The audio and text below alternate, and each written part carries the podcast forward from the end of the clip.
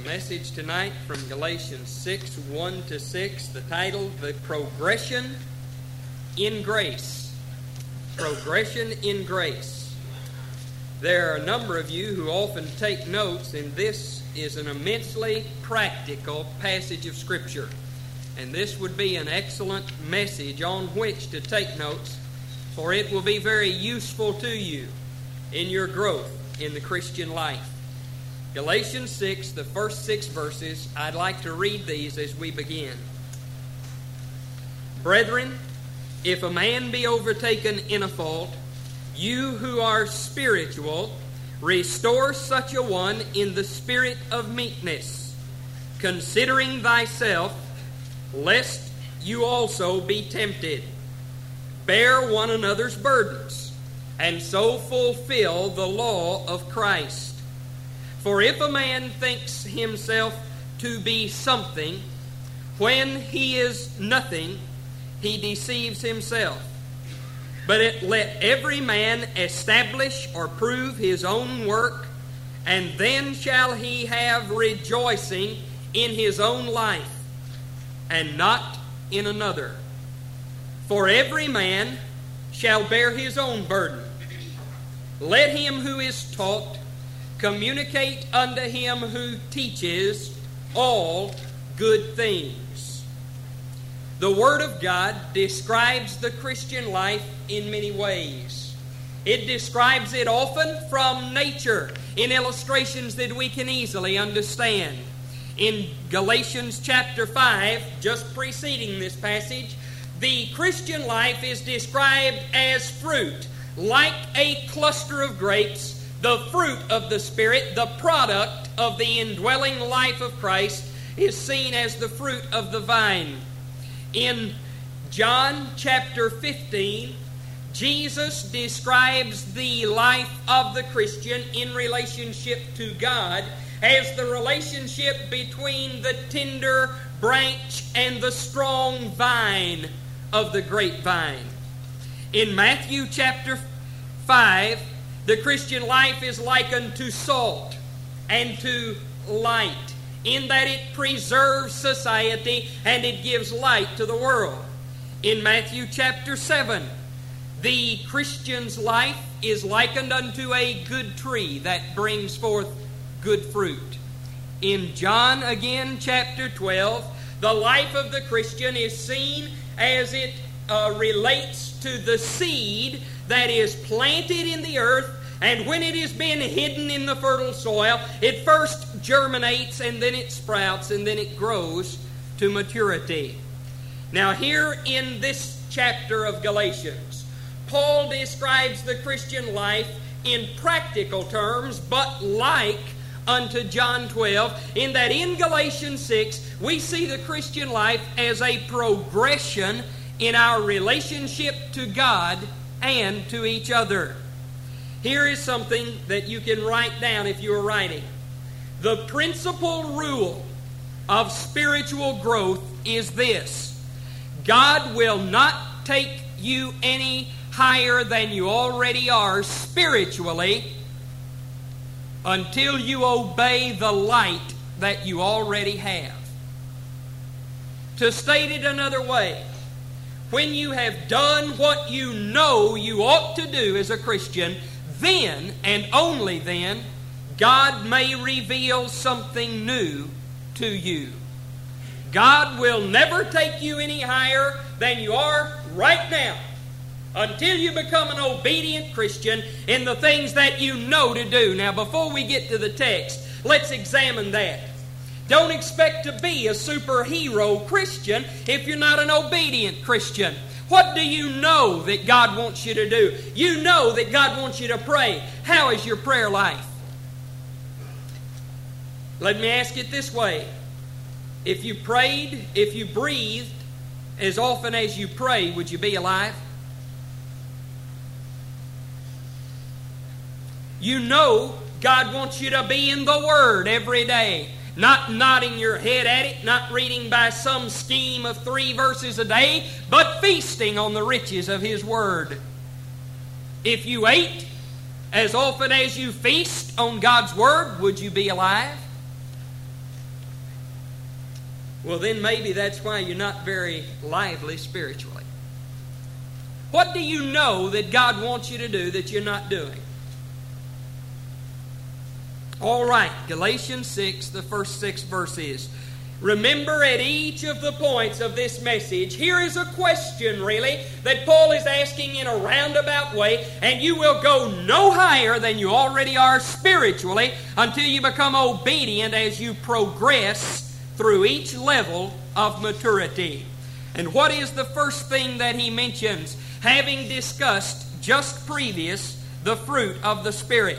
The first thing that he mentions in this progression in grace is this verses 1 and 2 mutual concern. Now, the issue here is a love for each other that goes beyond self interest. If you love those who love you, the Lord Jesus said, you know better than the heathen who do not know God, for even they love those who return their love. And if you ever quit loving anybody, you never started to love them in the first place. The issue here is a love that goes beyond self interest to forgiveness of another's faults. Verses 1 and 2. If you find a brother in a fault, restore him with a spirit of meekness, not arrogance, meekness, considering yourself, lest you also be tempted bear one another's burdens, and so fulfill the law of Christ. We need each other. We need each other. We balance each other out in our lives, in the church. We balance each other out. The way the body needs only 10 fingers and 10 toes, it needs only two arms and two legs. It just needs so much of everything. And God Almighty, in His sovereignty, sees that the body fits together the way it ought to. So it is in the church. We balance each other's strengths, we balance each other's weakness. Two feet are no good without two hands on a body. A person without legs is helpless. A person without arms is helpless to a great extent. And so is the body of Christ, the church. One individual is not better than another, just different. Not superior. We're just not all alike. And aren't you glad? Aren't you glad, really? If two people agree on everything, one of them is unnecessary. And God has seen to it that that'll never happen we balance each other's strengths and weakness. Now, a point needs to be made here. Forgiveness does not always eliminate the consequences of our sins. Now, does that make sense? There are some misguided Christians who think we ought to greatly liberalize or even do away with punishment of crime because it is ungodly and unloving to punish crime. Now, let me ask you this you parents, is there any such thing as love without discipline? Is there? I don't think so. And forgiveness of sin does not always remove the consequences of sin. That is why, at one in the same time, hear me very closely, at one in the same time we forgive each other but we cannot always ignore the wrong that is done so that the consequences are not carried out.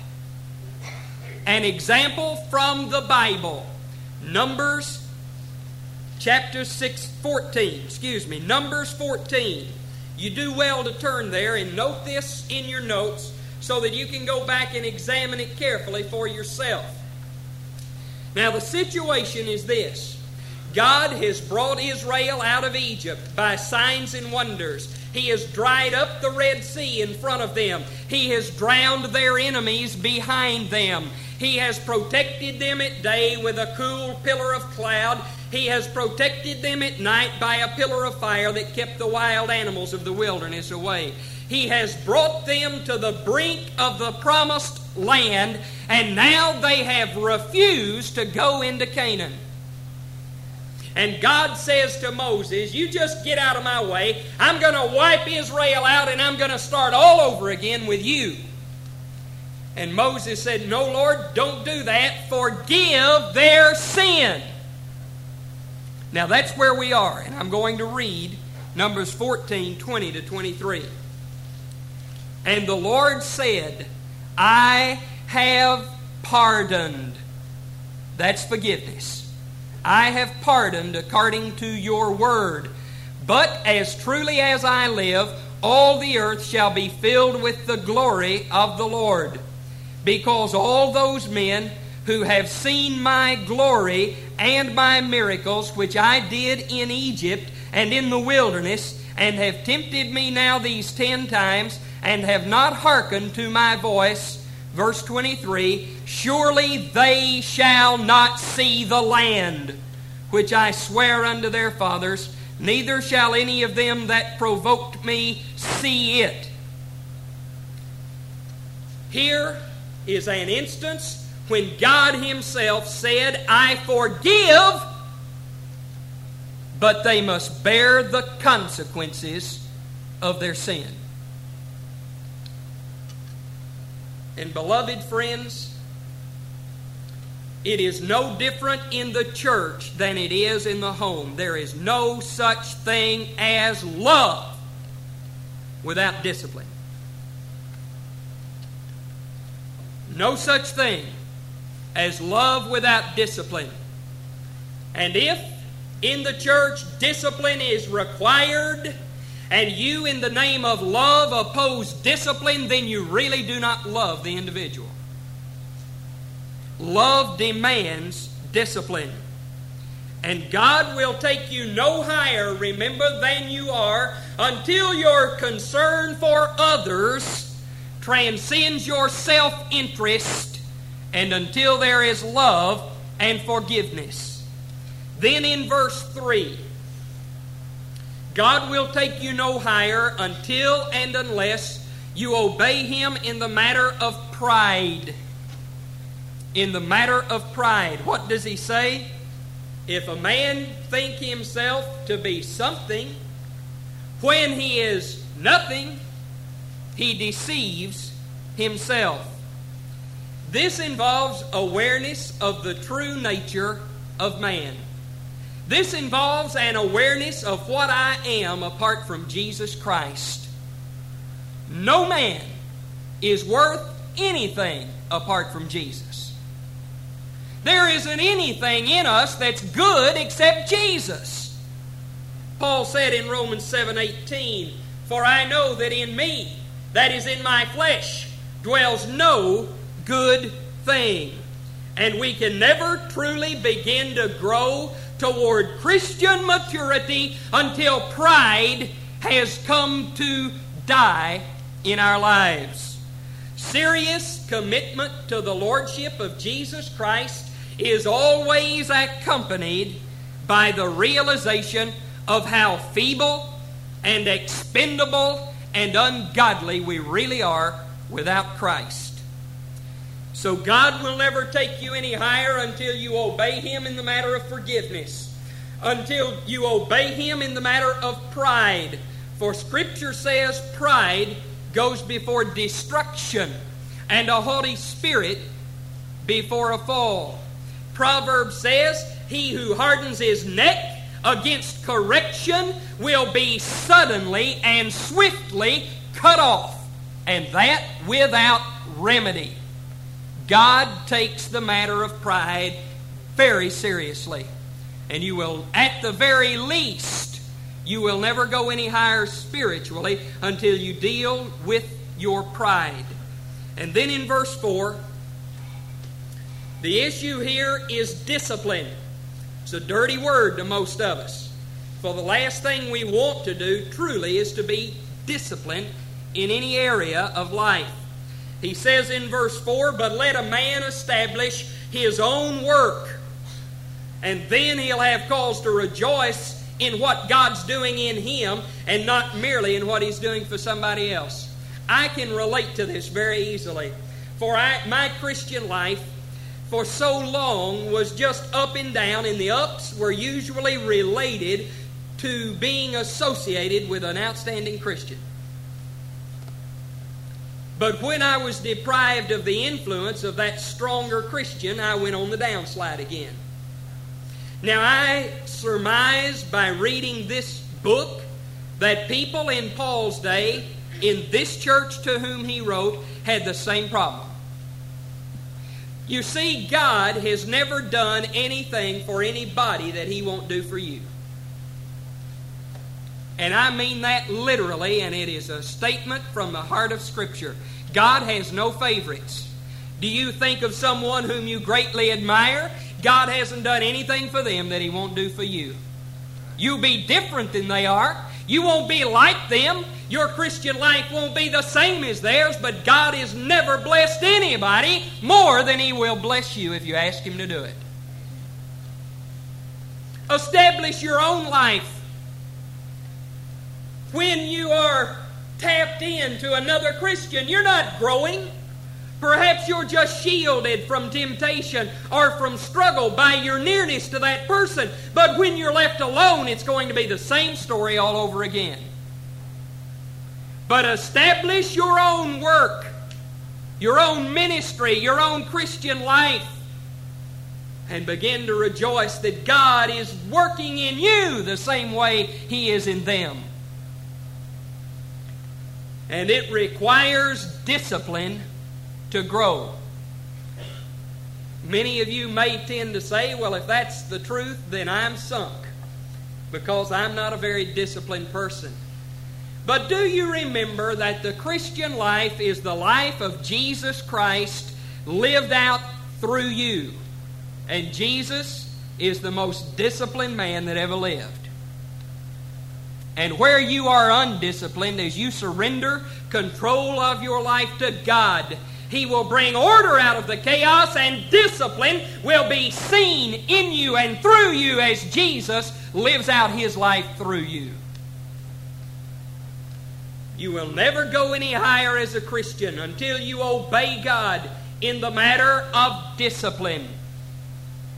Often, I have known people through the years around the country who talked about being filled with the Holy Spirit, and yet they did not meet their responsibilities. And yet they were not reliable at all and they were up and down at all times. They were unstable. Is the Holy Spirit like that? No, the Holy Spirit is God.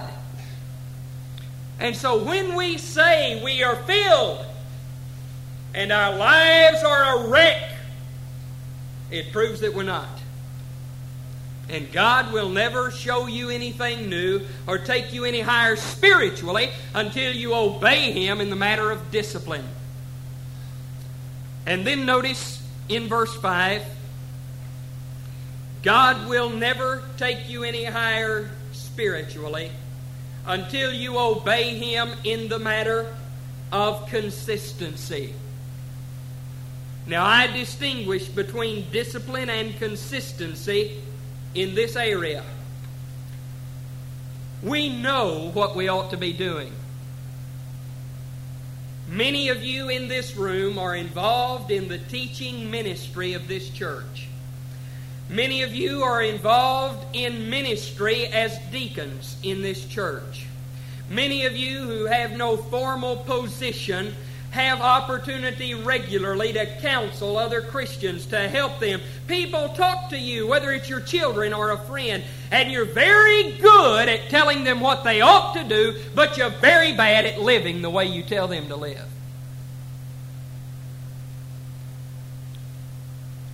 The Bible says to him who knows to do good and does it not, it is sin. God will never take you any higher until you obey Him in the matter of consistency, so that you will not be a drag on others, but that you will learn to handle yourself and in turn reach out to others as somebody one day reached out to you. You see, that's the whole goal of the Christian life. The goal of God in the way He has chosen to approach His work in our world is that He reproduced Jesus in you and that the life of Jesus reach out and touch through you the death of another person, and that death turns to life, and Jesus reproduces himself in that person who reaches out to another who is dead and brings them to life as Jesus lives through them. God has no grandchildren. Christianity is one generation away from extinction. And if you are not a productive Christian, handling your own life and reaching out to others, then you're like cancer on the work of God in this world. There is one goal of the Christian life, and that is to glorify Jesus. And there is one result when Jesus is truly glorified, and that is conversion. God will never take you any higher than you are spiritually until you obey Him in the matter of consistent Christian living. And then in verse 6, here is a principle that is variously stated throughout the Bible, over and over and over again. Let him who is taught in the Word communicate unto him who teaches in all good things. Peter says it this way Let him who preaches the gospel live by the gospel. The Old Testament says it this way The tithe is the Lord's, it is holy unto the Lord. How will a man rob God? You have robbed me, he says, in tithes and offerings. Now bring all the tithe into the storehouse, the storehouse. And I will say right here, free of charge, if this church is not worthy of your money, it's not worthy of your life. And besides that, if I was going to steal from somebody, I don't think I'd pick on God. You see, the key to it is whose money is it? Scripture says the tithe is the Lord's, and if it's His, He tells us what to do with it. He does not say, take your tithe anywhere you think it'll do the most good. He says, bring it into the storehouse, the storehouse. That's where your life is invested, friends. If you want to give an offering to God's work, that offering is beyond the tithe. The tithe is the Lord's, and if He doesn't get it every week, Paul says, every week let every one of you bring to the church as God has prospered him, then you're a thief and if you did that to your employer, you'd be in prison. I didn't say it. I don't have to defend it. The Bible says it. Nobody has to like it, but it's still the truth. And if the church is not worthy of your money, it's not worthy of your life. You better find one that is. What is the last matter of Christian maturity? It is free, generous, and liberal support of God's work. Free, generous, and liberal support of God's work. Things were much simpler in the day of Paul than they are today. There were no utility bills, there was no mortgage, there was no building. The only money drain there was on the church was the staff and missions. And so Paul relates it to something that they can understand. He relates it to the money needs of the church, which is uh, of their church, which was to take care of the needs of the ones who ministered among them. But make no mistake about it, you can never. Okay, you tell me, is there ever a time when you can serve God by disobeying God?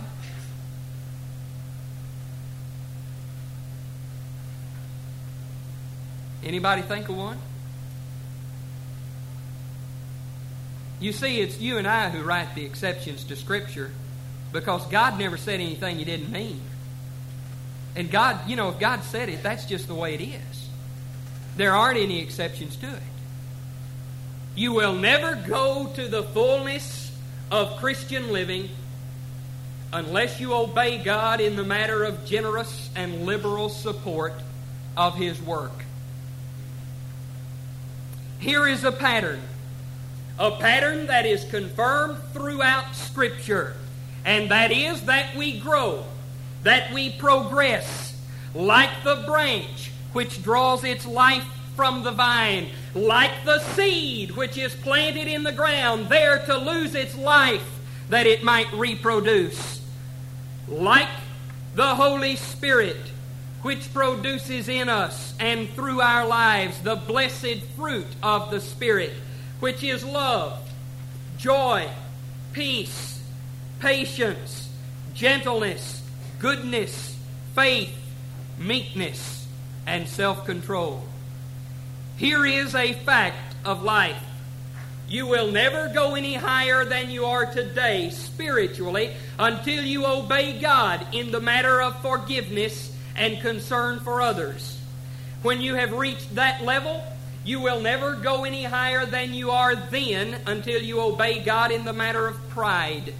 When you have reached that level, you will never go any higher than you are then until you obey God in the matter of a disciplined Christian life. And when you have become disciplined, you will never go deeper than that spiritually until you become consistent day by day. And having become consistent, you are now mature in many ways. But you will never go on to the fullness of maturity until you obey God in the matter of generous, selfless support of His work. Progression in grace. Every one of us is at some level that Paul has mentioned. Perhaps you're at that level where you need to reach level number one through forgiveness, through laying down bitterness. You will never go any higher than you are until you do. Maturity in the Christian life is not measured by a number of years since you were saved. There are many Christians who are decades old in the Lord who are babies in every way, and their lives demonstrate it. In Hebrews chapter 5, verses 11 to 14.